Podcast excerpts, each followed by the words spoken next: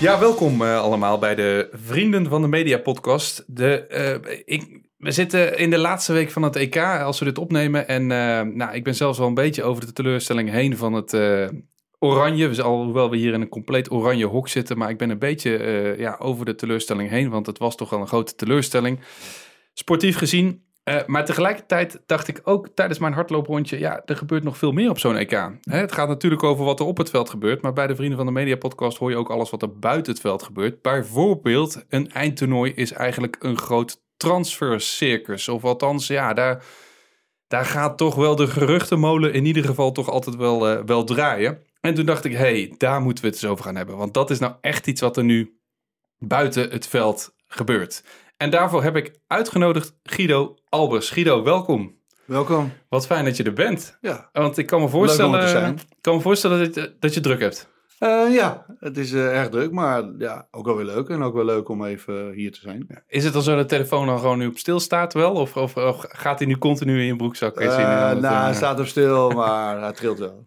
hij trilt wel. Nee, wat, ja, wat ik al zei, in, in de Vrienden van de Media podcast hè, bespreken eigenlijk alles wat er buiten het veld gebeurt. En eigenlijk is zo'n eindtoernooi is toch het is jammer dat we eruit zijn. Laten we het daar even over. Hè? Hoe, hoe, hoe, hoe, heb jij dat beleefd? Achtste finale nou, eruit? Ja, net zo denk ik als jullie. Uh, of net zoals jij. Uh, zwaar teleurgesteld. Ik was in uh, Boedapest. En nou, vooraf waren natuurlijk wel... Iedereen was super enthousiast. En het zou allemaal wel goed komen. En iedereen was aan het praten over de reis naar Baku. En de koffers waren al gepakt. En dat gevoel had ik nog niet. Ik had wel het gevoel van... Oké, wacht eerst maar even deze wedstrijd goed doorkomen... Uh, andere omstandigheden. Arena was natuurlijk heel vertrouwd. Uh, fantastisch die fans weer terug te hebben. Spelers uh, waren echt, zeg maar, echt goed. Weet je. Natuurlijk moesten ze erin groeien. Maar uiteindelijk, ze lieten meer zien dan misschien iedereen van tevoren had verwacht. Ehm, ja, en dan ga je naar, naar Boedapest. En dan ga je met hetzelfde gevoel, neem je mee. En dan hoop je eigenlijk dat de spelers dat daar weer kunnen brengen.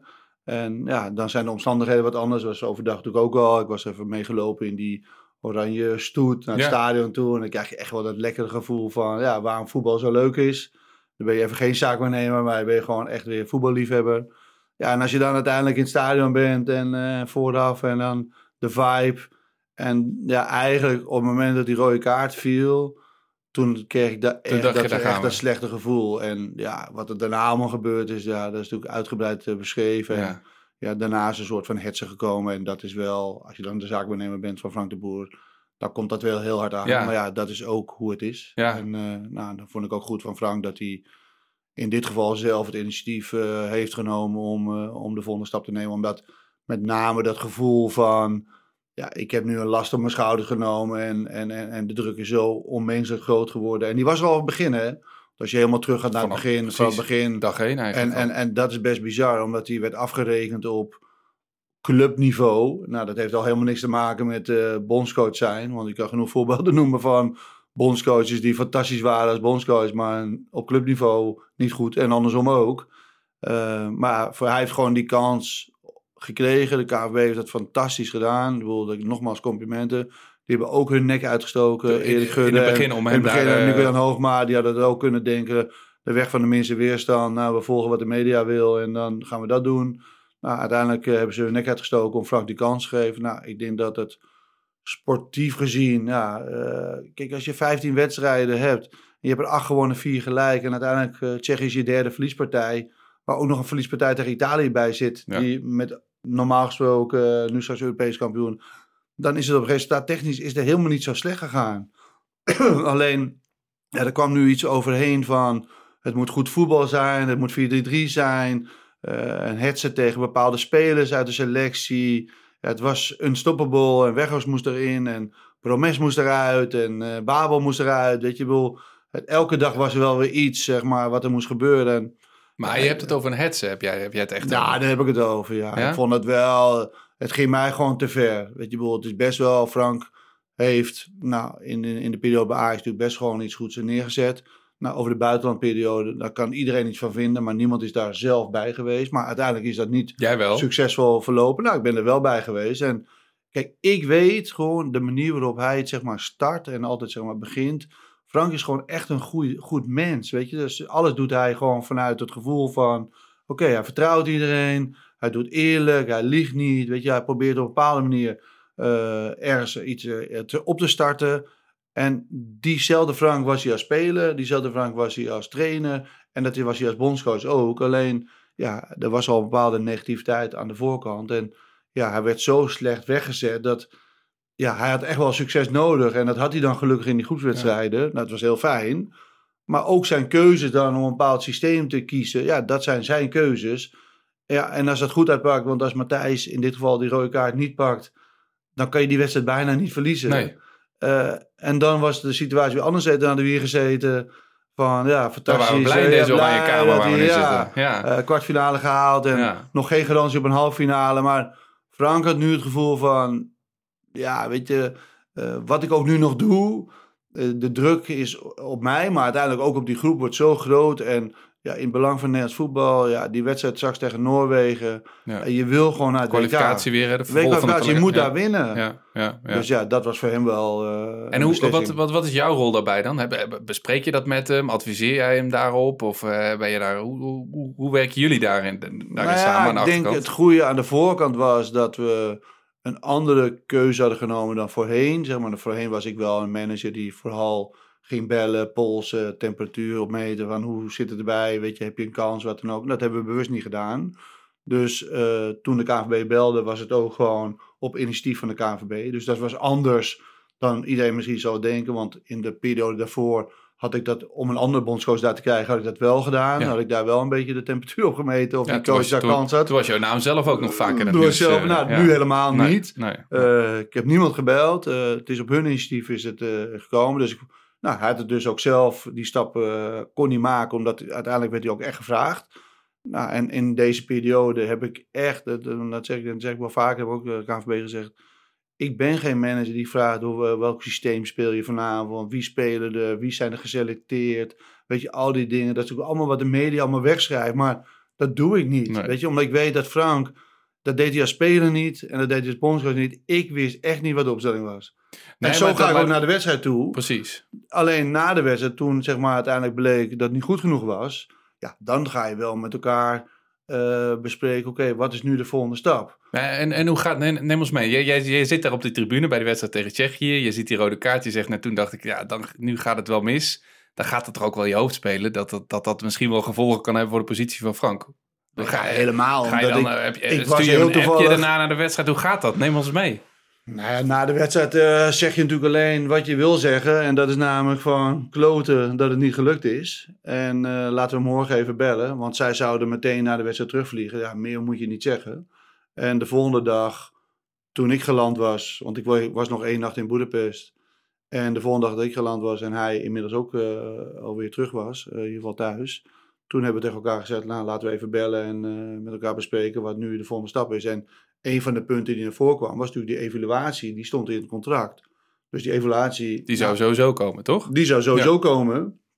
Dus dan ga je met elkaar zitten, oké, okay, hoe zit je erin? Nou, toen kwam hij met het initiatief om gewoon te zeggen, nou, weet je, daar wil ik gewoon niet te lang mee wachten. In principe was er afgesproken om een week later met elkaar aan tafel te gaan. Nou, daar heeft hij niet op gewacht. Hij heeft zelf het initiatief genomen om, uh, om in ieder geval bij mij neer te leggen. Maak maar die afspraak voor morgen. Ja, en dan is het gewoon bizar dat je s'avonds op de bank uh, tien appjes krijgt van allerlei journalisten die weten dat je morgen naar de KNVB gaat. Nou, daar zal de Hoe helft. komt dat dan, denk je? De helft zal van zal uh, gissen zijn, dus proberen uh, eruit te halen. Maar een paar wisten precies de tijdstip en alles. Dus ja, dat is wel jammer. Om en hoe komt mee... dat dan? Hoe weten ze dat dan? Uiteindelijk zijn er dus, ja, dat hebben we al vaker gezegd. Ook in elke organisatie zijn ook weer belangen. En iedereen wil zijn eigen belang daar natuurlijk even ja, een punt van maken. En, en laten weten dat hij of zij precies weet hoe het, er, hoe het ervoor staat. Ja, dan is het wel gek, weet je, dat dat zo kan. En, en dat, mag, dat is alles wat Frank niet is. Dus wij hadden afgesproken, oké, okay, ik wist het. Frank's vrouw wist het. En voor de rest wist niemand het. Hm. Gewoon niemand. Dat dat evaluatiegesprek de volgende dag was. Dat wist niemand. Aan jullie kant in ieder geval. Aan onze kant wist niemand. Nee. En dat is wel, ja, dat is wel weer heel gek. Dat, is, ja, dat verwacht je in, zeg maar, in de Zuid-Amerikaanse landen of Zuid-Europese landen, maar niet in Nederland. Uh, maar blijkbaar, ook daar zijn bepaalde belangen en wilden mensen die belangen zeg maar uh, gebruiken om hun punt te maken richting de media. Want uiteindelijk was dit een van de onderwerpen die we die zeg maar vandaag ter sprake komen. Ja, wat is de rol van de media? Precies. Nou, dan was dit een hele belangrijke rol. Ja, ja. Want iedereen wist het. En toen, toen ging het eigenlijk los. De avond ervoor al. In de media. Morgen Ja. het evaluatiegesprek. Wat gaat er gesproken? Live, live repo's voor de deur in Zeist. hè, wat gaan ze Ja, bespreken? Dat- het mooiste was, wij hebben helemaal niemand gezien, want ze stonden aan de verkeerde kant. dus dat was ook wel mooi. Dus wij waren inderdaad in Zeist. Maar eh, ze stonden allemaal aan de verkeerde kant, dus eh, dat was prima. Ja. Nog heel even terug naar de benoeming van Frank de Boer. Want dat is toch. Dat, ik zat er ook nog over na te denken. Je geeft zelf al toe. Vanaf begin af aan was het eigenlijk al moeilijk. Hè? In, in, in, Ja, in- kijk, Koeman had het natuurlijk media fantastisch pers. gedaan. Precies. Maar En, en, en, maar uiteindelijk, Koeman heeft toen uiteindelijk zijn keuze gemaakt. Nou, daar heeft hij van tevoren heeft hij het ook aangegeven bij de KNVB. Dus die had gewoon, ja, het goed recht om dat te doen. ja, Nou, dan is er geen Koeman 2.0, die is er niet, zeg Nee. maar. nee. En ik denk ook de KNVB bedoelde dat ook helemaal niet. Die wilde alleen dat de goede lijn die Koeman na alle afwezigheid en al die jaren wilde doorzetten, dat die behouden bleef. Nou, dat is niet 2.0, maar dat is gewoon fantastisch gedaan. nee. Klaar, weet je. Dus ja, nu moet de volgende. Maar toch, toen, toen kwam Frank in de En, picture. en, en maar uiteindelijk, ja, dat was zeg maar, toen werd zeg maar, zijn hele cv werd even weer eh uitge, nou, uitgeperst, Uitgeknepen, uitgemolken. Ja, ja. ja. Die was niet zo lekker in die Maar laatste. heb jij, heb jij het daar dan ook met Frank over? Zeg je niet tegen Frank, maar kijk, wij moeten er soms om lachen, omdat... Ga nou eens kijken welke coaches in de laatste Ja. tien jaar de meeste prijzen gewonnen hebben. Dan kom je echt bij Frank en Giovanni van Bronckhorst uit. Gaan we het En zo ook nog even over hebben. En dat is wat het is. Snap je? Er is niet meer. Nee, Weet je, als je gewoon naar andere coaches kijkt. eh, prijs gewonnen in 2001. Prijs gewonnen in 2004. Prijs gewonnen in 2008. Maar dat las je nergens. Het was gewoon, oké, ja. wacht even. Frank de Boer staat voor een bepaalde manier van voetballen. Dat spreekt ons niet uit. Dat kan, hè. En ik vind ook, maar het was zo opvallend dat het was niet één media-omgeving die dit was. leek wel of een soort van... Ja, maar toch, ik, Ja. als, ik, als, ik, als ik bedrijven adviseer of er onderwerpen voor op, op tafel ligt, dan, dan geef ik je ook aan van ja, kijk, je kunt het doen, maar dit en dit is het risico. En je weet hoe het werkt. Je weet dat er zeker als je in het Nederlands elftal stapt, dan zijn er nog meer coaches dan dat je bij een club instapt. Dus je, je weet dat dat, dat dat de overhand gaat nemen. Je weet dat er gekeken wordt naar je clubresultaten. Je weet dat dat aan je blijft gaan kleven. Moet je dit dan nu nog wel doen? Want je staat er al niet zo lekker op misschien in de, maar het kan in wel, de wereld. het En kan ga je dat ook, dan nu doen? Tuurlijk, dan maar het kan ook precies een, een changer zijn. Het kan ook zeg maar, een momentum zijn. Kijk nu naar Italië, weet je, waar Ja. deze coach Ja. voor hetzelfde systeem kiest waar Nederland voor gekozen. En tuurlijk kan je kiezen over, is het nou vijf achterop met twee controlerende en drie voorop? Of is het vijf achterop met drie controlerende en twee voorop? Die keuzes moet je als coach zelf maken. Maar ja, uiteindelijk kijk je als coach, oké, hoe denk ik eh, dat ik kan winnen? Maar nogmaals, ik heb deze discussie met Frank nooit. Ik ga niet met hem praten Nee, over niet, niet over het, niet tactische gedeelte, maar wel niet over, zeg maar kijk, daarbuiten natuurlijk wel? Daarbuiten, ik zei alleen maar, Frank, als jij deze baan wil hebben, de KVB wil je graag hebben, want ik heb daar in de lobbysfeer niks hoeven doen. Dat heeft de KVB zelf bij mij terechtgekomen. Dus daarin voel ik mezelf helemaal niet eh, anders betrokken dan, dan voorheen. Maar ik ga er wel, ja, ik sta achter je en we gaan zorgen. En dan kwam ook in de hele discussie, wat voor contract maak je dan? En hoe ga je dat dan doen? Dat was bij Frank ook gebaseerd op succes. Ja, En bij de KNVB was het ook gebaseerd op succes. Ja, Zij willen niet meer. Nee. Zij willen niet meer Nee. wat er meegemaakt Nee. twee een EK en een WK missen. Zij willen gewoon door. Nou, en een van de dingen die werd gevraagd was gewoon zorg dat je die groep die nu fantastisch gepresteerd heeft onder de vorige bondscoach, zorg dat die bij elkaar blijft en dat die samen weer succes heeft. Alleen dan krijg je natuurlijk uiteindelijk zeg maar spelers die al een tijdje er zitten en misschien wel ja, aan het einde van hun Latijn zitten. ja, ja. Dan heb je natuurlijk upcoming players, weet je wel, nieuwe spelers die opeens ja. fantastisch eh, presteren. Eh, nou, en zo had je bij alles, ja, en uiteindelijk, daar ga ik niet over, want dat vergeet ook steeds iedereen. Ze doen, hij doet het ook niet in zijn eentje. Nee, ze- dat is mijn volgende vraag. Want heb jij dan ook met, de met de KVB contact met hun communicatieafdeling of met hun met, met- de manier waarop zij communiceren? Daar kunnen we wel eerlijk over zijn. Dat is niet altijd even, even lekker. Even lekker gegaan in ieder geval. Nou ja, dat- rondom vooral het bondscoachschap, Nee. rondom wat er allemaal is gebeurd. Het, eh, nou, al die voorbeelden kennen we. Maar heb jij daar als zeg maar belangenbehartiger, als zaakwaarnemer van in dit geval Frank de Boer, ook contact over met de KVB? Van jongens, kunnen we dat nou niet even anders doen? Of moeten we daar nog even aan denken? Of hoe, Hoe gaat dat in de praktijk? Achteraf, toen al dit soort zaken speelden, natuurlijk wel. Maar aan de voorkant ga je er gewoon vanuit dat dat dichtgetimmerd is. Ja, En dat is normaal zo ook dichtgetimmerd bij de KNVB. Het is gewoon een soort van Lego, zeg maar. Of dat precies weer bij hem zo moet uitkomen. Want er was een oefenwedstrijd op een moment dat hij moest afbellen. Weet je, het was allemaal... Er was een nieuw soort van communicatie over het bekendmaken van de selectie. Ja. Kijk, en als je dan weer naar Frank kijkt... Die gelooft in de mensen die zeggen dat ze er verstand van hebben, dat dat het beste is. ja, Dus- ik las ergens dat je volgens mij zei ergens in een interview... hij gelooft in de mensen die ervoor gestudeerd hebben op bepaalde onderwerpen. Die, Ja, die, die, als- als hebben dat- expertise, dat- die zouden dat dan die moeten expertise, doen. Ja. die wordt op tafel gelegd. En als er wordt gezegd, nou, dit is in onze optiek. En natuurlijk iemand anders zou zeggen, allemaal onzin. Ik doe gewoon eerst mijn ding, wat dan ook. Maar Frank is gewoon heel meedenkend en probeert gewoon Maar iedereen... is het dan niet zo dat jij dan toch even een belletje doet naar de KNVB? ik wist helemaal niet hoe ze dat eh, gingen doen. we Dat, wist ik echt niet. Ik weet dat gewoon niet. Of hoe, hoe, heb je dit, eh, hoe heb je dit zo kunnen doen? Dat is, dat, dat niet heb rol. ik dat natuurlijk wel gedaan. Ja, maar ja. vooraf, ik vind dat ook goed. Weet je, Ja. Frank moet gewoon zijn werk doen. Ik doe mijn werk en ik ga, en dat zeg ik, dat geeft met het hele selectiebeleid. Weet je, want dan weet ik, belden mensen hem op en die zeiden van ja, zitten allemaal spelers bij van Players United. Weet je, werd dan ja, gezegd. ja, ja, ja, uit eigen stal. Maar Hatenboer zat al drie jaar erbij. Ja, ja, en Berghuis zat al drie jaar erbij. Ja. Dus hoezo? Alleen maar spelers Ja. op Ja, die vraag krijg jij natuurlijk. Ja, Hey, hoe, hoe gaat het nu met Frank? Frank, goed. Hij is, nu, eh, ja, hij is nu op vakantie. En eh, nou, eh, jammer dat het zo gelopen is. Eh, maar ja, het is wat het is. En je weet in voetbal, en zeker als voetbaltrainer, ja, je houdbaarheid is eh, Ja. tot het moment dat je geen succes meer hebt.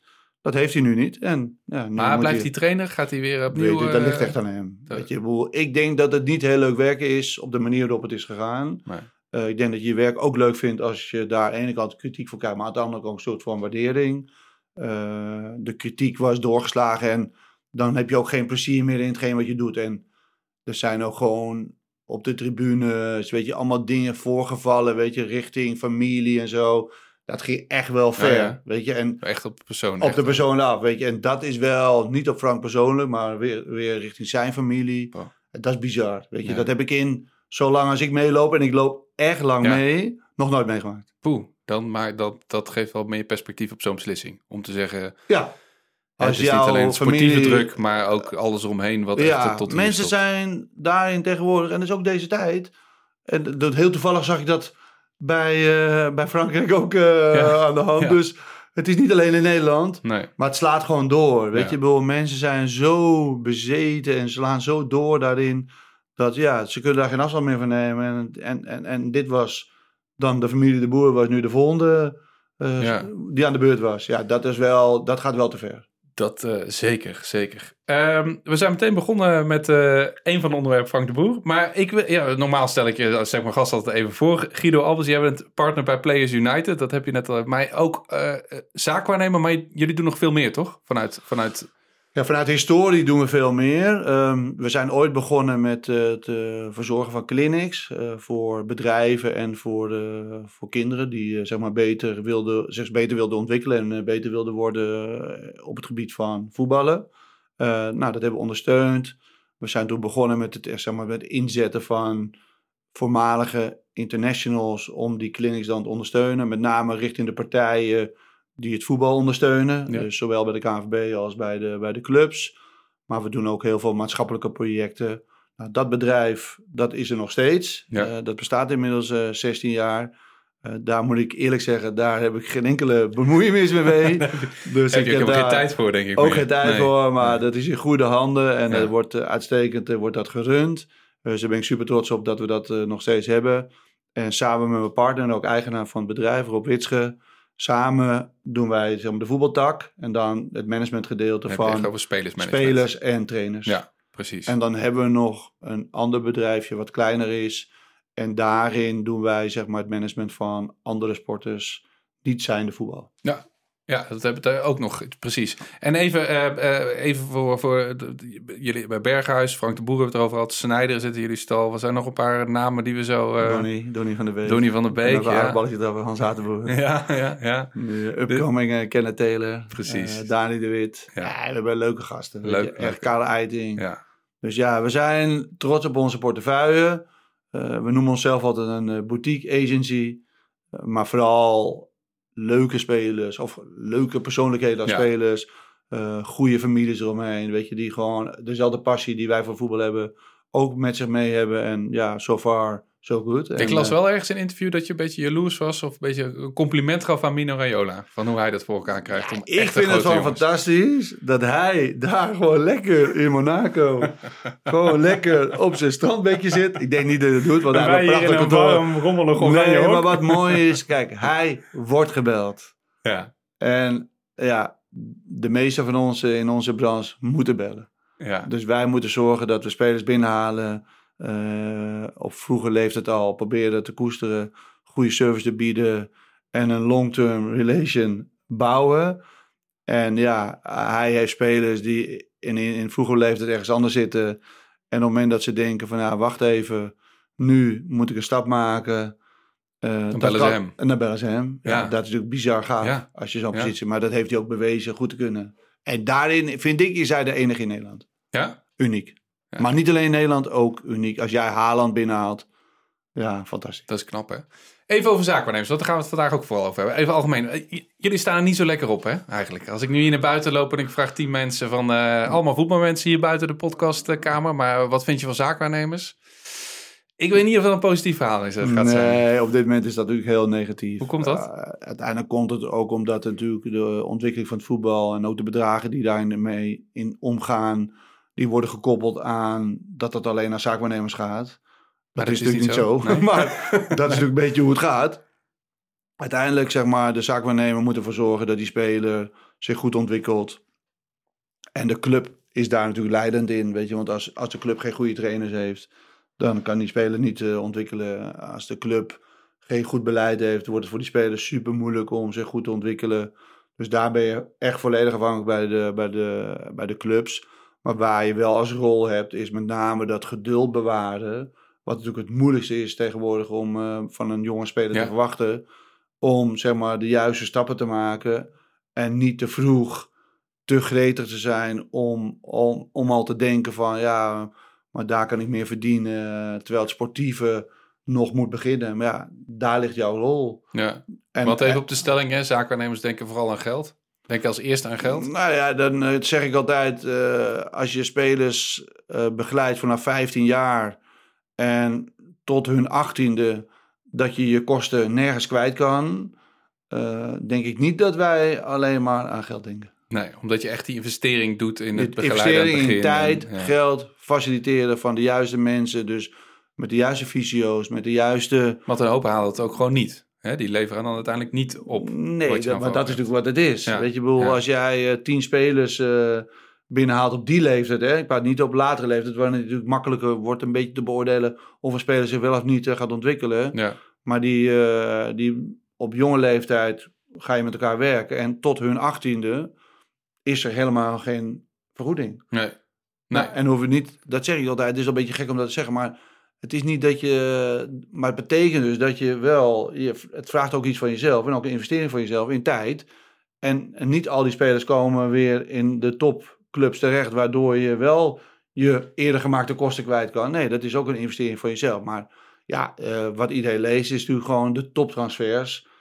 Met alle respect, daar zijn er niet heel veel. nee. En eh, zijn jullie een beetje vrienden onderling met elkaar? Of, eh, Nou, ik heb zelf wel, eh, vind ik zelf wel. Ik ben zelf wel met een aantal agenten, heb goed contact. Eh, maar er zijn ook altijd wel agenten waar toch te gevoelig ligt. En vooral als ze achter jouw spelers aangaan. Ja, Ja, dat voelt altijd dat heel die spelers gek. een belletje krijgen Van, of eh, ergens... ja, eh, van eh, wil je niet overstappen? Ja, ja. Ben je nog wel tevreden? Ja, dat voelt altijd een beetje natuurlijk. Maar dat is het competitieve in deze en, markt. en, en, en dat doe je zelf niet? nee, Nee? nee. Komen, Nee. dat, dat, dat Nee. zijn echt, als je openingen Nee. ziet, dan, maar het moet wel gewoon eh ver open. Als een speler graag bij mij wil, vind ik fantastisch. Ja, Maar ik ga niet als iemand bij een ander zit, daar zelf achteraan. nee. Dat is mijn keuze. En nogmaals, dat praat ik voor mezelf. Uh, maar ik weet gewoon dat in de markt is dit wel, en dat zou je ook gewoon, dat gebeurt ook wel. Uh, want als je anderen hebt die je dan op aanspreekt, zeggen ze ja, maar iedereen doet het. Ja, Ja, dus precies. dat is wat het is. Kijk, en Ja. het moeilijke daarvan is, is dat je natuurlijk iemand die tevreden is, is makkelijk, weet je, die zal tevreden blijven. Maar iemand die twijfelt ja, en die krijgt dat telefoontje, ja, ik kan je naar die club brengen, maar dan moet je weggaan bij je zaakwaarnemer. ja, dan is die Dat is toch loyaliteit, snel gemaakt. is die, ja. ja. die loyaliteit is niet schoon. Want uiteindelijk kan een speler maar 15 jaar presteren. Ja. Dus dan ja, zal je hem snel merken dat ze ook andere keuzes maken. Maar ja, dat moet je maar, dat hoort er dan maar bij. Ja. Eh, maar daardoor krijg je wel een soort van, ook wel een soort van vechtmarkt hierin. Nou, ik heb daar persoonlijk geen probleem mee als het op een goede manier gaat. op een zakelijke manier. En gaat, als ik een speler van een andere speler, van een andere zaakwaarnemer kan krijgen, dan bel ik die altijd gewoon even op van, nou, ik begrijp dat die en die, klopt het dat die, dat die bij jou weg wil? Ja, dat klopt, oké, prima. Nou, geen probleem, en door. En andersom is dat ook Ja, gebeurd. ja. Alleen dat telefoontje andersom, dat komt bijna nooit. nee, nee, dat, dat, dat, dat ontbreekt eraan.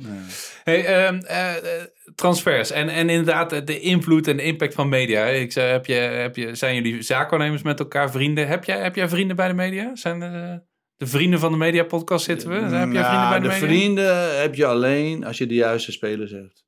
Is dat zo, ja? Ja, tuurlijk. Want uiteindelijk eh, willen ze gewoon weten hoe het rondom die speler gaat. Dus ja, als Frank de Boer bondscoach Dan heb je, heel veel, wordt, je hebt heel veel heb je vrienden gehad. heel veel vrienden. En, en, en nu Eh, sinds, een, sinds een week of Eh, eh één, eh, Sinds het bondscoach is, dan valt dat gedeelte weer weg. Dus ja, Ja. dat werkt ook zo. Ja. En natuurlijk, iedereen wil gewoon ja, een update hebben van hoe het gaat en welke kant het op gaat. Nou, dus vrienden ga ik het zeker niet noemen. Maar ik weet wel wie wie is en, eh, en met welke intentie bepaalde mensen dingen doen. Nou, daar heb ik geen probleem mee om daar eh, in ieder geval te woord te staan. Maar, Even- even heel- maar, maar eh, dat, is heel, dat is heel subjectief, omdat bij sommige agenten weet ik gewoon, nou, mijn speler moet shinen. Dus hoezo moet een zaakwaarnemer eh zelf die shine pakken? Daar heb je, en je hebt anderen die daar weer anders mee omgaan. Dus het beetje de balans moet je daarin Ja. zoeken. Ik doe niet heel veel. Maar als iemand mij een mening vraagt, dan geef ik die. Dan geef je die, ja. En eh, even heel kort, hè. De, eh, moet heel kort de, een transfer, zeg maar. Gewoon, we hebben het over transfer. Je bent nu ongetwijfeld met heel veel transfers bezig, of mogelijke transfers of contracten die wel of niet aflopen. Kun je ons heel eens even vogelvlucht meenemen? Een standaard proces, voor zover dat er is, hè, bij een transfer.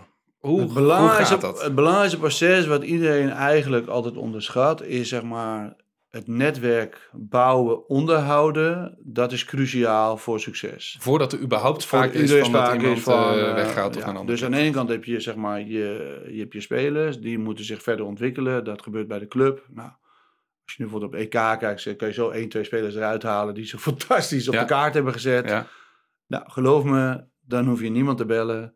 Dan word je ze gebeld. ja.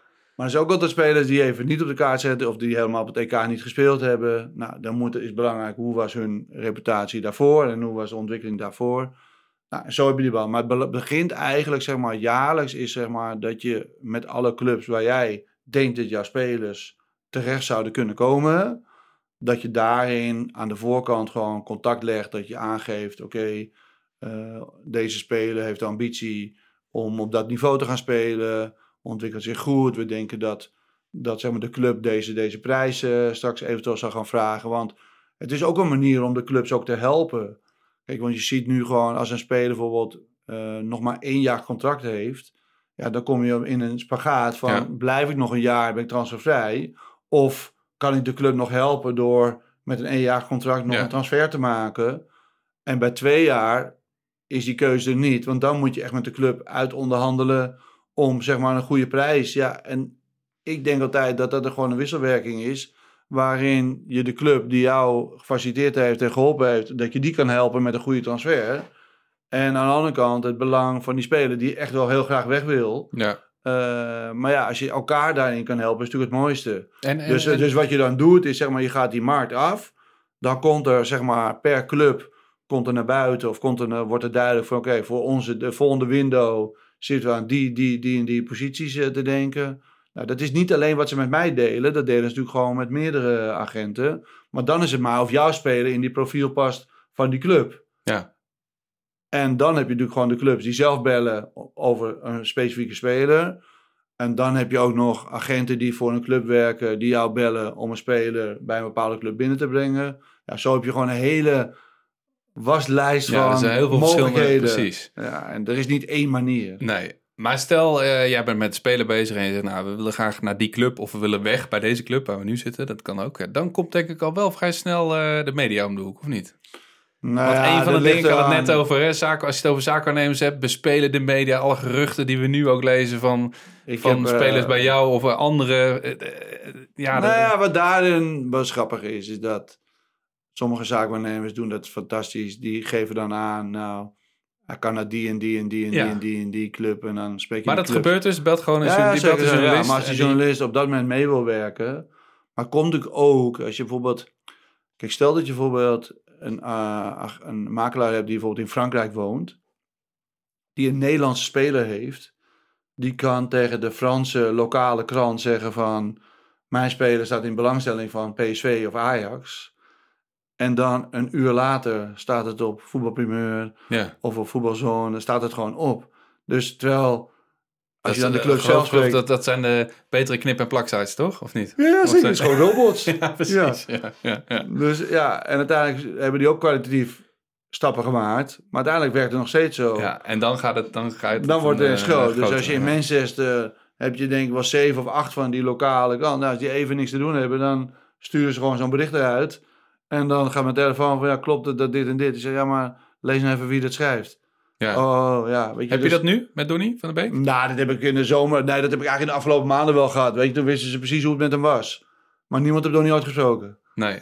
nee Dat nee. is wel. Maar dat zijn dan toch mensen eromheen, zeg jij dan? Die dan, die dan Nee, maar belang het bij gaat om hebben om nieuws. hem... Het gaat om nieuws, dus- maken. Dus als jij zeg maar, noem maar wat. eh voor mij stond gisteren op Soccer Nieuws. Donny van der Beek terug naar Real Madrid. Ja, volgens mij zag ik ook ergens jou dat jij bullshit alles wat je over Donny leest. Heb je Ja, maar, maar dan gezegd. denk ik van ja, oké, Madrid. Daar ben ik hartstikke goed mee. Dus die hebben echt wel mijn nummer. Nou, dan, dan. En als ze dat echt zouden willen. Dan komt het niet in dat Nee, daar gaan ze lokale krantje. bellen. Dan bellen ze rechtstreeks. Maar dat is natuurlijk wel hoe het werkt. Dus Ja.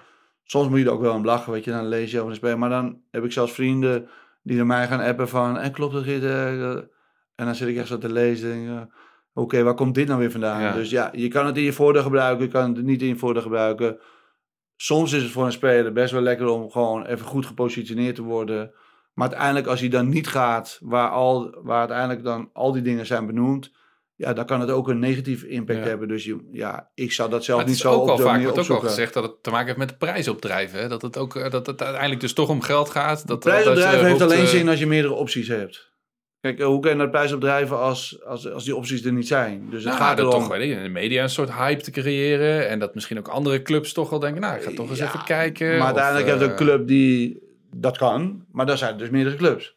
Ja, Dus de prijs gaat alleen als je een huis koopt. Als er één is, dan wordt het heel lastig onderhandelen om de prijs omhoog te krijgen. Ja. Als er twee zijn, wordt het een stuk makkelijker. En bij meerdere wordt het nog makkelijker. Ja. Dus maar het kan ook zijn dat de club misschien nu nog niet aan de speler denkt, maar toch wel heel veel overleest en in één keer meekrijgt en denkt, nou, misschien toch ook eens even Guido Ja, bellen. maar we zitten wel in 2021. hè. We Ja, nee, meer, de zichtbaarheid van een speler is natuurlijk gewoon zo groot. Ja. De data is ongekend. Weet je, bedoel, er zijn zoveel databureaus die eh, adviserend zijn aan de clubs. Weet je, dus die kunnen echt alles wel aanleveren. Eh, het is niet meer zo dat ze. je hebt natuurlijk met de, de platformen die de wedstrijden natuurlijk gewoon zichtbaar maken. Nu door corona. Tuurlijk, scouts konden niet altijd naar de stadions, maar de wedstrijden kun je allemaal bekijken. en het ja. werk is allemaal gewoon doorgegaan. Ja, precies. Dus ze hebben de wedstrijd nog steeds bekeken. Alleen dan nu thuis vanaf de, de laptop in de plaats van in het stadion. En natuurlijk in een stadion heb je er misschien meer gevoel bij. Ja. Maar uiteindelijk heeft iedereen gewoon zijn werk kunnen doen. En dat is wel ook van deze tijd. En, en je had het heel even over zaakwaarnemers. Ik zei het even, maar die staan in het algemeen niet echt lekker op. Heb jij daar ook last van? Ik kan me ook voorstellen, Mm. ik, ik hoor, lees ook wel eens dingen dat clubs zeggen, ja, die en die komt er bij ons niet meer in. Rayola heeft dat een paar keer zo, in ieder geval in de media hebben we dan gelezen, hè, dat er toch clubs zeggen, nou, liever niet. Of eh, we gaan niet met hem zaken doen. ik vind dat ook altijd hypocriet. Weet je, omdat uiteindelijk als jij de speler hebt die zij weer graag willen hebben.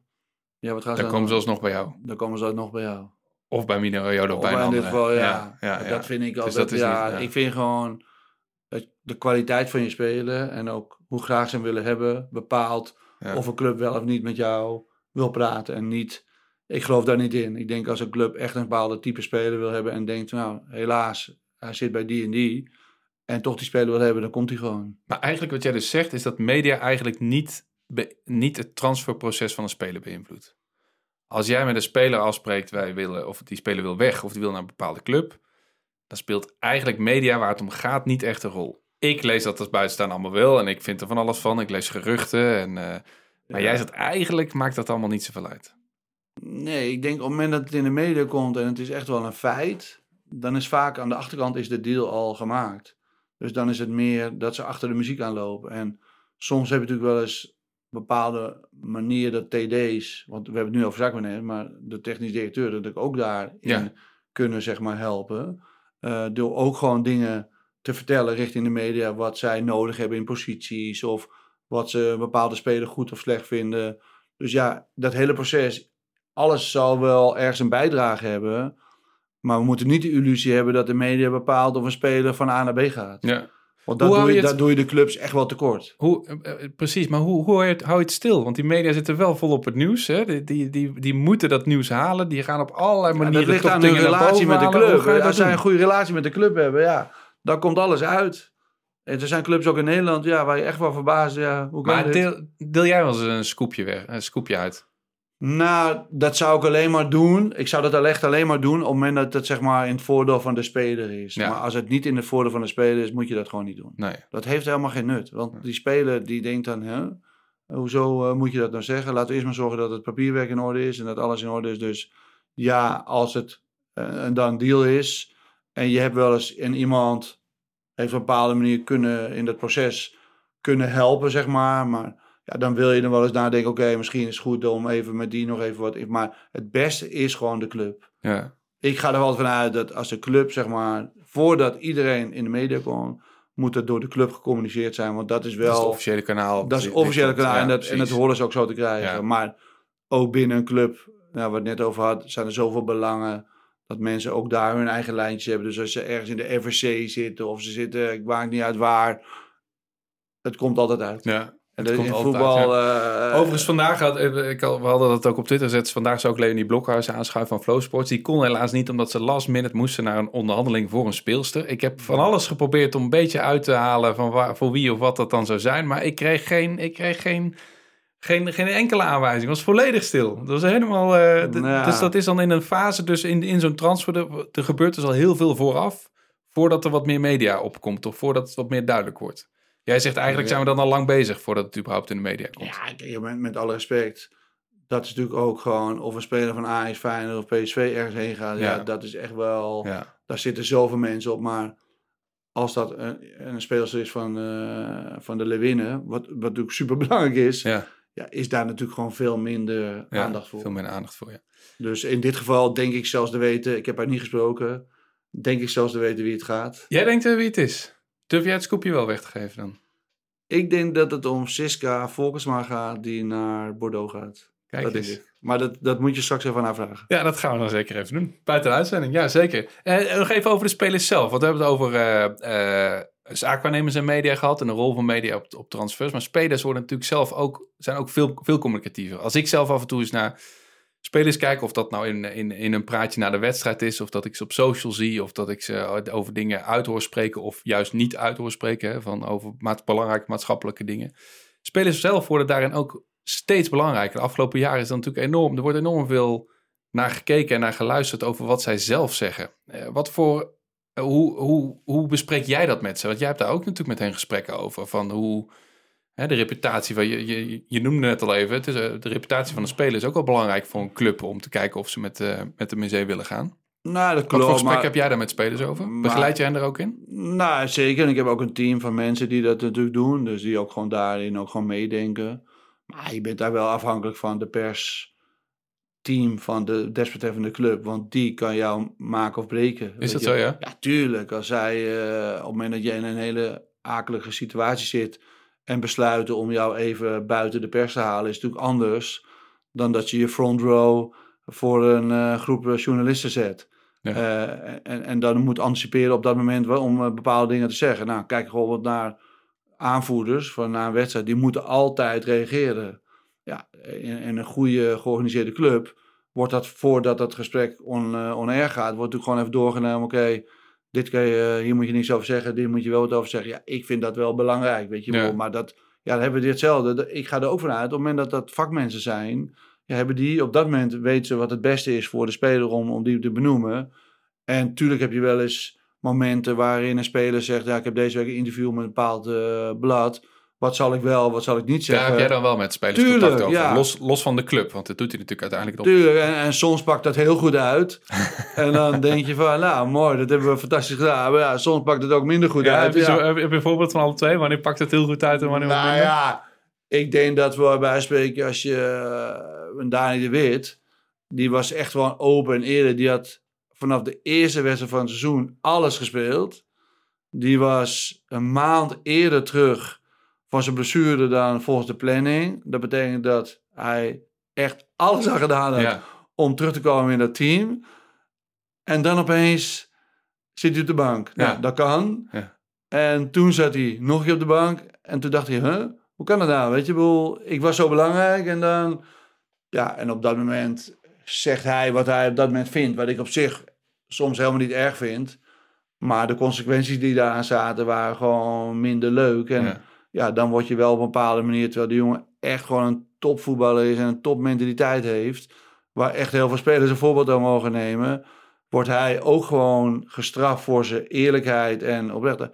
Maar wat ik aan de kant van de club weer kan, kan begrijpen, als het om hun werknemer gaat, in dit geval de trainer, Ja. ja, die moet, ook, die moet je ook goed wegpositioneren. Of die Ja. moet je ook goed positioneren. Ja. Dus ja, dan pakt het verkeerd uit. Ja, dat kan. En, en, maar soms pakt het ook wel goed uit. En, en dan heb je met z'n allen heb je daar naartoe gewerkt. En als het dan lukt, is dat natuurlijk fantastisch. Ja, en over gesproken de rol van de media daarbij. Hè? Want je zei even in het voorgesprek, zei, ja, er zijn ook gewoon media die hebben gewoon, die hebben zo'n zware stem en die zorgen zo erg voor het sentiment over bepaalde spelers of over de bondscoach of over wat dan ook. De rol, de, rol, de verantwoordelijkheid die media daar zelf bij hebben. Hoe kijk je dan daarnaar? Dat heb je helemaal Ja, niet dat, hand, maar- het- dat neem ik als volgende voorbeeld. Mijn ouders zijn 85. Die zijn echt wel ook gewoon voetbalgekken. Die kijken alles. Dat hoop ik voor ze met een zoon als jij, toch? Nou ja, dat weet ik niet. Maar uiteindelijk vinden zij gewoon voetbal leuk. Ze kijken al die programma's. Ja. En als ik dan, wij spreken, de dag na de wedstrijd, van, of na de dag na een uitzending van Voetbal Insight, eh de, daar de, hoe heet dat, met hun eh eventjes langs rij. En dan gaan ze mij vertellen hoe het met mijn spelers, hoe het zit. Want dat hebben ze gisteravond. Dat hebben ze gisteravond, Ja. is dat besproken in Voetbal Insight. En dat Ja. is hoe het is. En dat vind ik best bijzonder. En dan zeg ik, nee, het zit toch even anders. Nee hoor, want dat hebben ze daar en daar gezegd. Dus de Ja, want daar wordt ook geloofwaardigheid... gesproken over bronnen en ik heb een betrouwbaar bron vernomen. En ja, maar de geloofwaardigheid van, van bepaalde programma's is zo hoog... dat voor iedereen ook aanneemt dat het ook zo is. Nou, dat vind ik wel, als je dat voor elkaar hebt gekregen... Als, in dit geval als tv-station met zoveel kijkers... ja, dan heb je dat gewoon eigenlijk fantastisch gedaan. Maar het kan wel heel beschadigend zijn voor Nou ja, ik vind bijvoorbeeld, als je bijvoorbeeld kijkt ook weer zeg maar, rondom Frank. Weet je, Frank heeft twee jaar lang heeft hij gevoetbald in Qatar. Nou, dat deed hij om na alle hectiek van zijn voetbalcarrière nog wat. Nou, daar is hij nooit, hebben ze nooit over omheen gedraaid. En Edwin Evers, waar we altijd of vreselijk om hebben moeten lachen, heeft daar altijd op een Ja. bepaalde manier op ingespeeld. was fantastisch. Ja. En hij heeft twee dagen gevoetbald. Daarna is hij er nooit meer geweest. Nee. Nu wordt hij bondscoach. En nu draagt hij opeens de last van Qatar. Nou, daar kan je over verschillen van mening dat hij een bepaalde mening erover moet hebben. Die heeft hij ook wel. Maar hij was zo eerlijk over zijn mening. Dat je denkt, ja, wat heeft dat nou weer? Ik heb me daarover Toevoegd. verbaasd. ik Ja, heb me echt is over daar- verbaasd maar- dat maar dat dat zegt zei. Ik precies dacht, over het karakter. maar hoe kun je... Nou, Ja. los van VI, maar ik, ik kijk daar ook naar en ik, ik heb echt... Hoe kun je het zeggen, Frank? Wat- wat- ja, denk even na voordat je dit ja, zegt. maar dat is gewoon eerlijkheid. Is Ja, gewoon, ja. ja. Want hij denkt dan, ja, jullie weten dat ik daar geweest ben. Jullie weten dat ik dat op die manier heb beleefd. Maar ja, hij, is niet, hij was niet betrokken in het proces van de loting. Nee. en de stemming. Want dat hebben die andere landen allemaal gedaan. Ja. En als die, als die mensen allemaal geld hebben aangenomen om het daar te krijgen, dan is dit. En Frank is er al zo lang niet meer geweest. Dus tuurlijk wordt tegen hem verteld. Nou, het is allemaal veranderd. Het is allemaal dingen zijn beter geworden. Nou, het zal allemaal best wel. Maar hij heeft dat niet zelf kunnen zien. Dus eigenlijk heeft hij er geen mening over. Hij had op dat moment moeten Maar dan is het zo'n programma die dat dus zo neerzet dat hij er daardoor persoonlijk op aangevallen wordt. Dat hij dat Ja, heeft gezegd. ik dan denk, als een, ja, eh, dat is iets ja. wat echt de KVB aangaat. Dus de KV moet hem niet naar voren schuiven. Nee, die moeten zelf een verantwoording nemen. Ja, wij zijn lid van de UEFA. Wij hebben ook daar iets van gevonden. Nou, volgens mij heeft Michael van Braag daar echt iets over gezegd. Ja, meer kan je niet doen. Nee. Die kunnen die spelers niet altijd... En natuurlijk is dat natuurlijk eh, de, eh, de continue discussie. Kan je spelers overal voor inzetten? Ja, ik denk Wat vind niet. jij? Heb, je, heb jij het daar met jouw spelers ook over? Ja, die nu naar, daarover, eh, maar- over Qatar, over spelen in Hongarije. Heb, je, heb jij het daar met ze over? Natuurlijk heb je het over, maar ja, ik ben van mening dat zij als individu, ook al hebben ze een bepaald bereik, niet de wereld gaan veranderen. Dat moet de regering oppakken, dat moet de KNVB oppakken. Als, we, als in dit geval als uh, nou, werkgever zijn ze niet echt maar, zeg maar als, uh, als hoofduitvoerder, noem ik het maar, van het voetbal. Ja, dat moet niet bij een individu liggen. Maar stel dat de speler van jou zegt: Ik ga niet, uh, ik ga niet naar Qatar. Nou, dan heb je dat te respecteren. Dan zeg jij... Als hij van mening is dat hij... Maar het dat is slecht niet... voor zijn carrière. Het is geen podium waar hij zich kan laten zien. Uh, vervolgens ik vind als een speler een mening heeft en een bepaalde... dan moet je dat gewoon respecteren. Ook en, als zaakwaarnemer. En ook die, als zaakwaarnemer. Dat is uiteindelijk nooit... wel jouw, jouw business. Tuurlijk, maar dat is niet mijn business als een speler tegen zijn zin iets gaat doen. Nee. Dat is in niemands belang. Als een nee. speler van mening is, ik kan daar niet heen... Nou, dan moet je dat respecteren en dan kan hij daar niet heen. Nou, ik denk dat dit verleden als voorbeeld zijn gebeurd dat dat ook echt gebeurd is. Alleen, ik vraag me steeds af hoeveel het er nou echt zijn. Want de rest gaat wel gewoon. Dus dat zou ik dan wel zeggen. Ja. Dat is knap dat je dat doet. Maar kijk wel, je bent wel van alle spelers die naar de, van de 32 landen en, en, en, de en de 23 die, spelers, ja, de, ja. Van, de, van de 700 ben je de enige. Nou, als hij dan, dan steeds van mening heeft dat het voor hem op die manier zeg maar niet mogelijk is, ja, dan moet je dat niet doen. Maar ik heb de afgelopen weken weer iedereen gezien, was ik het daar. Uh, Ruud Gullit zat weer bij Bean Sports. Uh, nou, zo kan ik nog een heel rijtje... Dus er wordt heel veel gepraat, maar het doen is er nog een ander verhaal dus. Nee, maar ja, kijk... Of vind ik, je het eigenlijk dat we het daar gewoon niet moeten over hebben? We moeten gewoon nee, met z'n allen naar gewoon, Qatar gaan voetballen. Nou, ik vind, als je echt dus denkt, ik ben daar tegen... Dan moet je in mijn optiek ook niet gaan. En dan, nu wordt er steeds gezegd... Maar dan ja, hebben de media waar we het net over hadden, VI nee, die zeggen dan van, over. Die zeggen die dan met toch, dan moet je niet gaan. Moet je juist gaan. Punt. Nee, maar we gaan juist, want we willen het aan, aan de dag laten uh, ja. stellen. Ja. ja. Dat is dan een makkelijke oplossing, ja. snap je? Dan moet je iemand anders sturen. Die kan het ook een dag zetten. Maar dan moet je zelf niet gaan. Nee, nee, nee.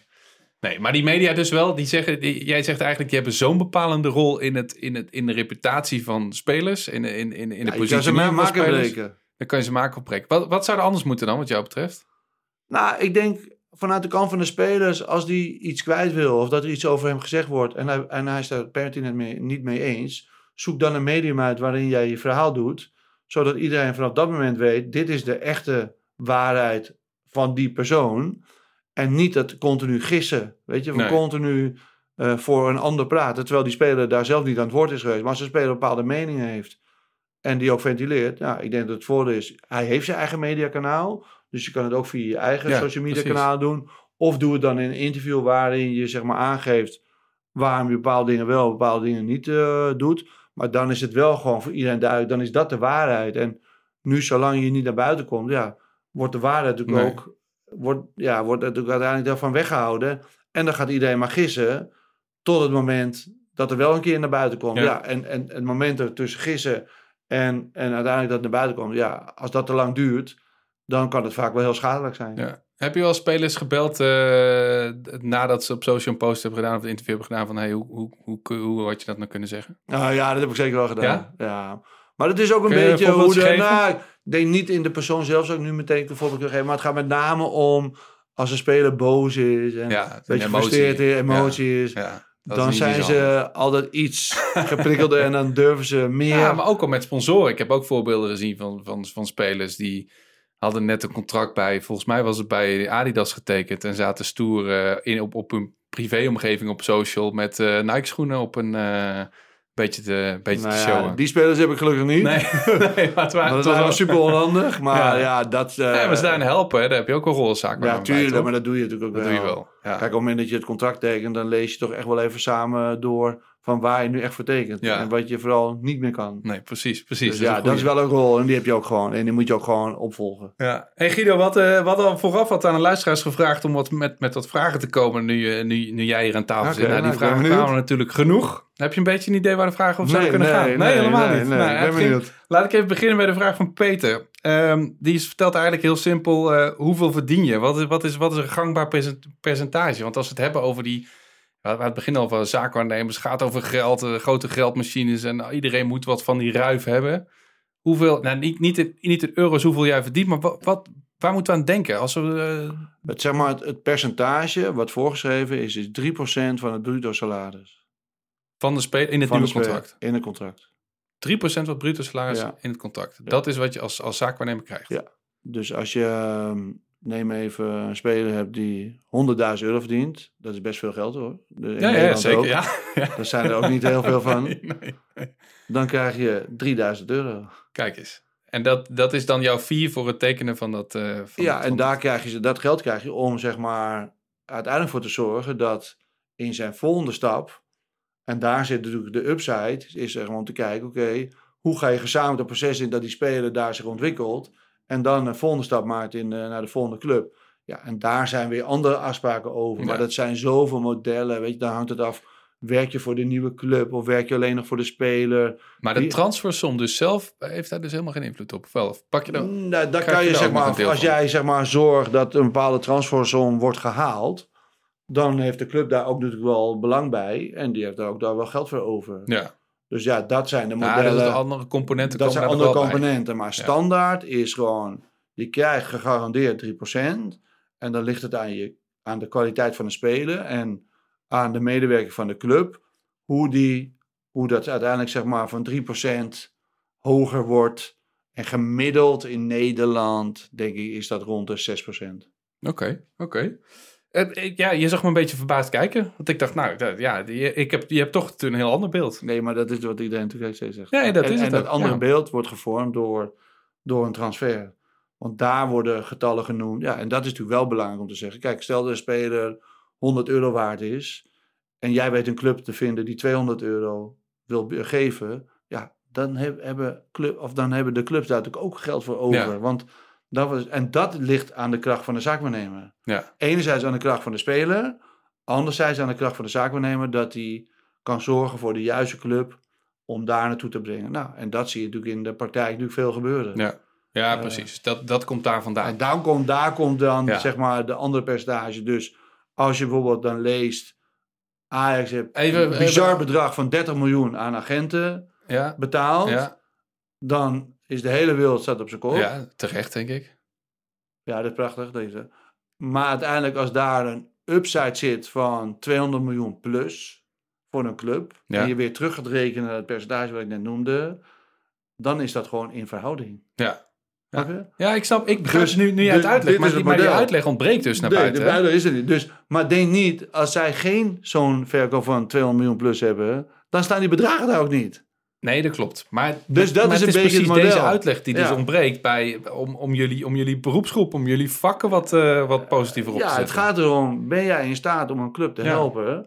En daar hebben ze geld voor Ja. over. Maar ja, dat zijn, dat zijn de uitzonderlijke spelers. Ja, En dat ja, zijn niet de standaard spelers. nee, dus die, als je gewoon bij een voetbalclub in, in, in, in Nederland... Nou, ik kan niet alle salarissen benoemen, maar je hebt gewoon salarisplafonds... wat gelukkig in Nederland gewoon is ingebracht. Maar voor bepaalde clubs in de Eredivisie... en dan praat je echt al rond plaats nummer 10... ja, is bijvoorbeeld een, een salarisplafond tussen 150 en 200.000. Dat is echt wel normaal. ja, Nou, als je daar 3% krijgt, ja, zeg het maar. ja. En nogmaals, je hoeft geen medelijden te hebben, maar het gaat erom, Nee, dat niet, zijn hoor. de standaard bedragen. en dus de upside zit alleen als die speler Ja. zich goed ontwikkelt en daardoor ook een, een eh, ja, de, de, de schaarste van jouw speler of de kwaliteit van de speler bepaalt het niveau van jouw inkomen. Nou, Hey, we hadden nog andere vragen en dat gaat natuurlijk toch over spelers. Hè? eh, Lars, Rutger, Bram. Ehm, laten we beginnen met Berghuis. Ja. Meest actueel op het moment dat we dit opnemen. ja, klopt. Hoe staat het daarmee? Gaat hij naar Ajax? Waar gaat hij naartoe? Blijft hij bij Feyenoord? Wat gaat hij doen? Nou, kijk, wat hij heeft aangegeven eh, is zeg maar, en dat is voor echt, echt in de samenstelling van het contract van drie jaar geleden, is, heeft hij aangegeven, nou, ik blijf nog bij Feyenoord. Ik ga alles doen om Feyenoord eh, succes te bieden. Maar we kunnen elkaar helpen door een, een contract op te stellen dat ik zeg maar over twee jaar, dus dat was zeg maar vorig jaar, dat ik ook een stap kan maken in mijn carrière. Dan ben ik 29. Op dit, nou, daar heeft iedereen op ingestemd. Nou, door corona is het natuurlijk gewoon allemaal van de baan. Ja. Die ambitie van hem op een hoger platform die is nog steeds. En dat is waar we nu staan.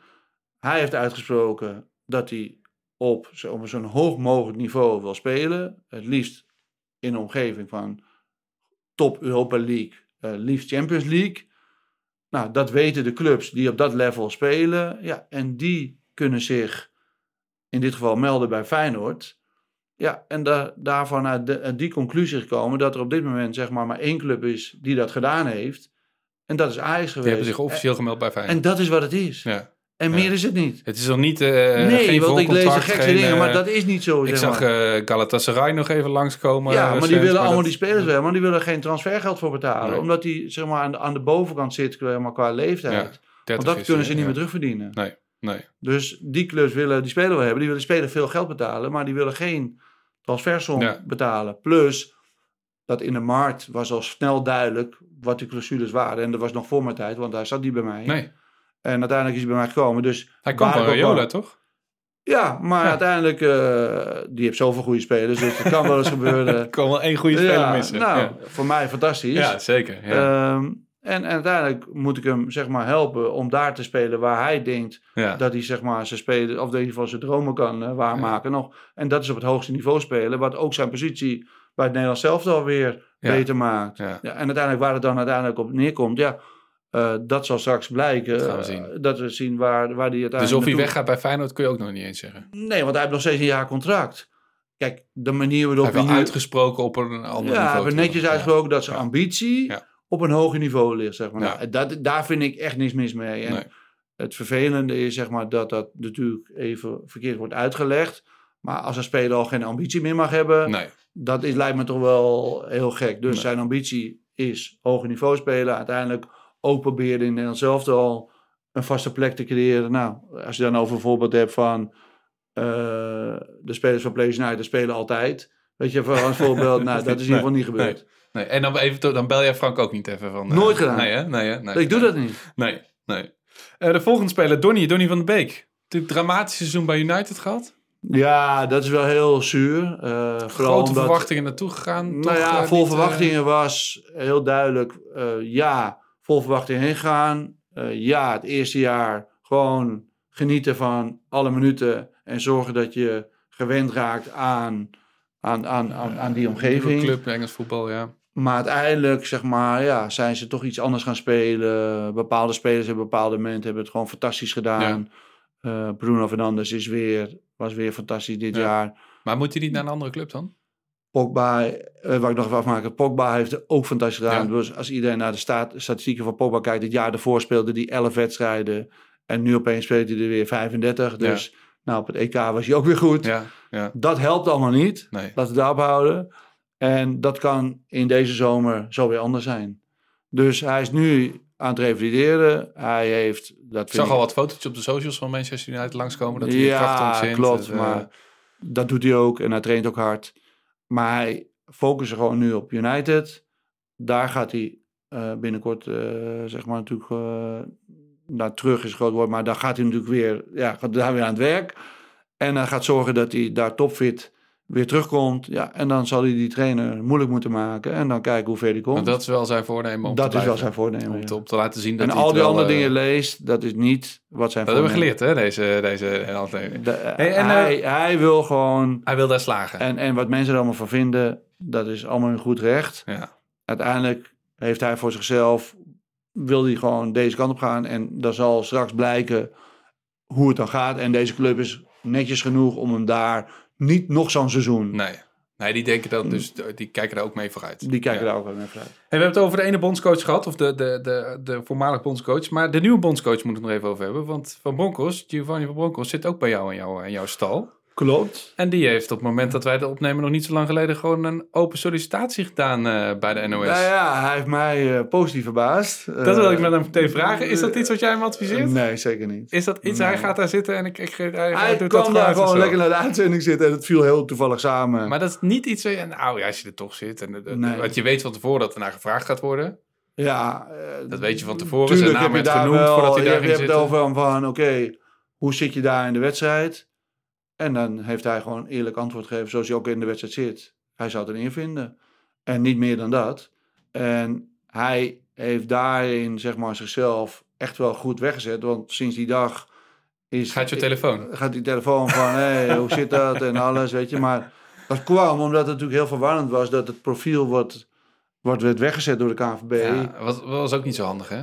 Dat zo niet Ik zou dat niet doen. Nee, ik ook niet. Maar goed, Dus, dat is, eh, eh, maar dat is, dat is niet keer. aan mij. Er zijn eh, mensen voor hebben Nee. daar, eh, Ja. dat is hun baan. Ja, Eh, ik denk dat hij een fantastisch persoon is. Ja, nogmaals, dat heb ik natuurlijk met Frank ook. eh, het gaat erom, wil die groep, zeg maar, Ja. dus eh, nou, eh, wil die met dat type persoon, denken ze eh, weer succes, eh, nogmaals succes te krijgen. Dus ga je daarmee kwalificeren. Eh, staat de KNVB, die vorig jaar... Maar zijn we al in die fase? Bij, bij, zit jij Nee, nou helemaal tafel? niet. Maar het is gewoon, daar, uiteindelijk gaat het daarop neerkomen. Ja, ja. Weet je, maar ik vond het wel mooi dat er zo positief op gereageerd is. En, Ja. dat, en dat gun ik hem ook wel. ja. Dus ik hoop voor hem dat hij de kans krijgt om zichzelf daarin eh, goed weg te zetten. Wat hij echt goed kan.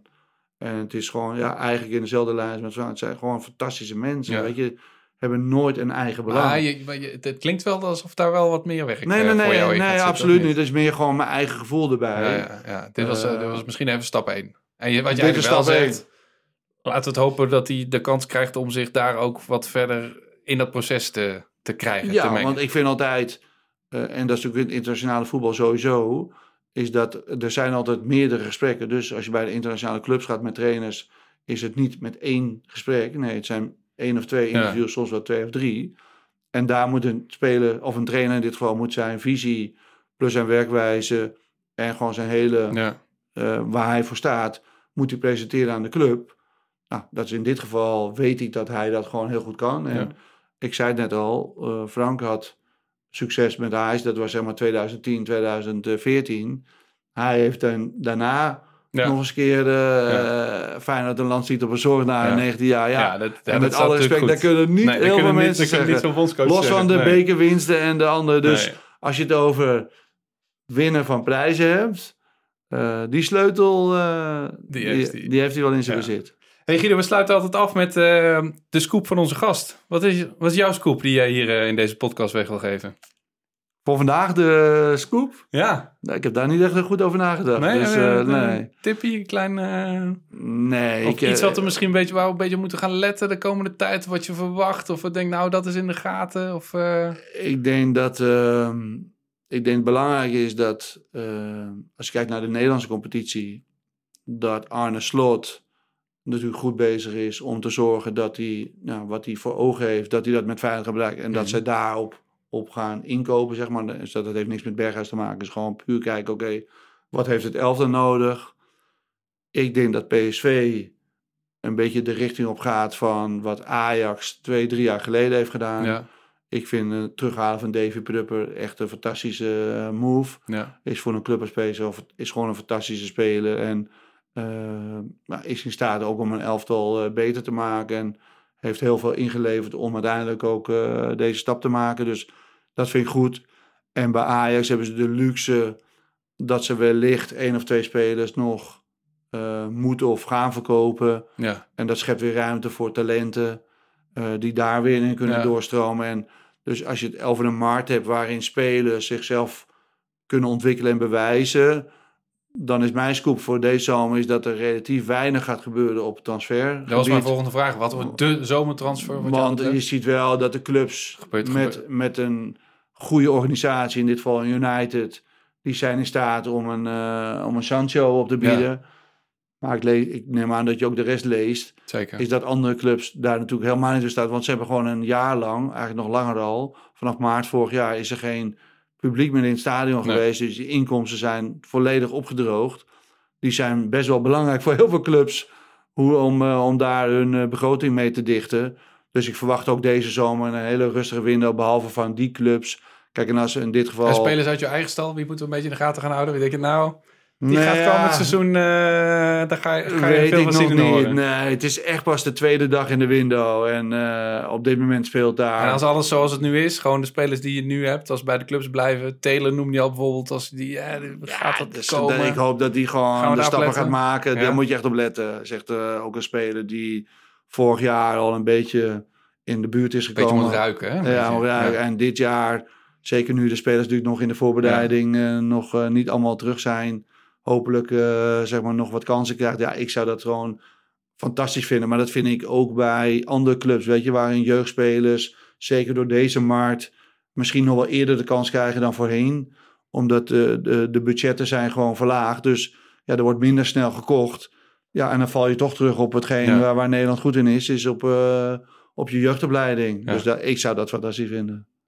Mooi, dankjewel Guido. We hebben de tijd goed volgepraat zo met z'n tweeën. Ik uh, wil je enorm bedanken voor de, voor de kijkers in de keuken in, jouw, uh, in jullie wereld. Graag gedaan. Dank voor je openheid ook. Ik denk dat uh, onze luisteraars echt al wat meer, nou, laat ik zo zeggen, nuance mee hebben kunnen geven dan van alles wat je in de media leest. Toch? Ik hoop het en ik hoop zeker dat ze niet alles geloven wat er, wat er staat. Laten we, die, laten we die zeker even onthouden. En ik wil uiteraard jou, jullie, de luisteraars, heel erg bedanken voor het luisteren weer naar deze Vrienden van de Media podcast. Ook zoals de transferzomer verwacht wordt dat het niet al te druk wordt. Ook voor de Vrienden van de Media podcast wordt de zomer niet al te druk, want wij gaan even met zomerstop en zijn er in september uiteraard weer. Dank voor het luisteren. Laat even weten wat je ervan vond. En laat ons ook zeker weten welke onderwerpen we hier nog meer kunnen bespreken. Dankjewel en tot na de zomer. Adios.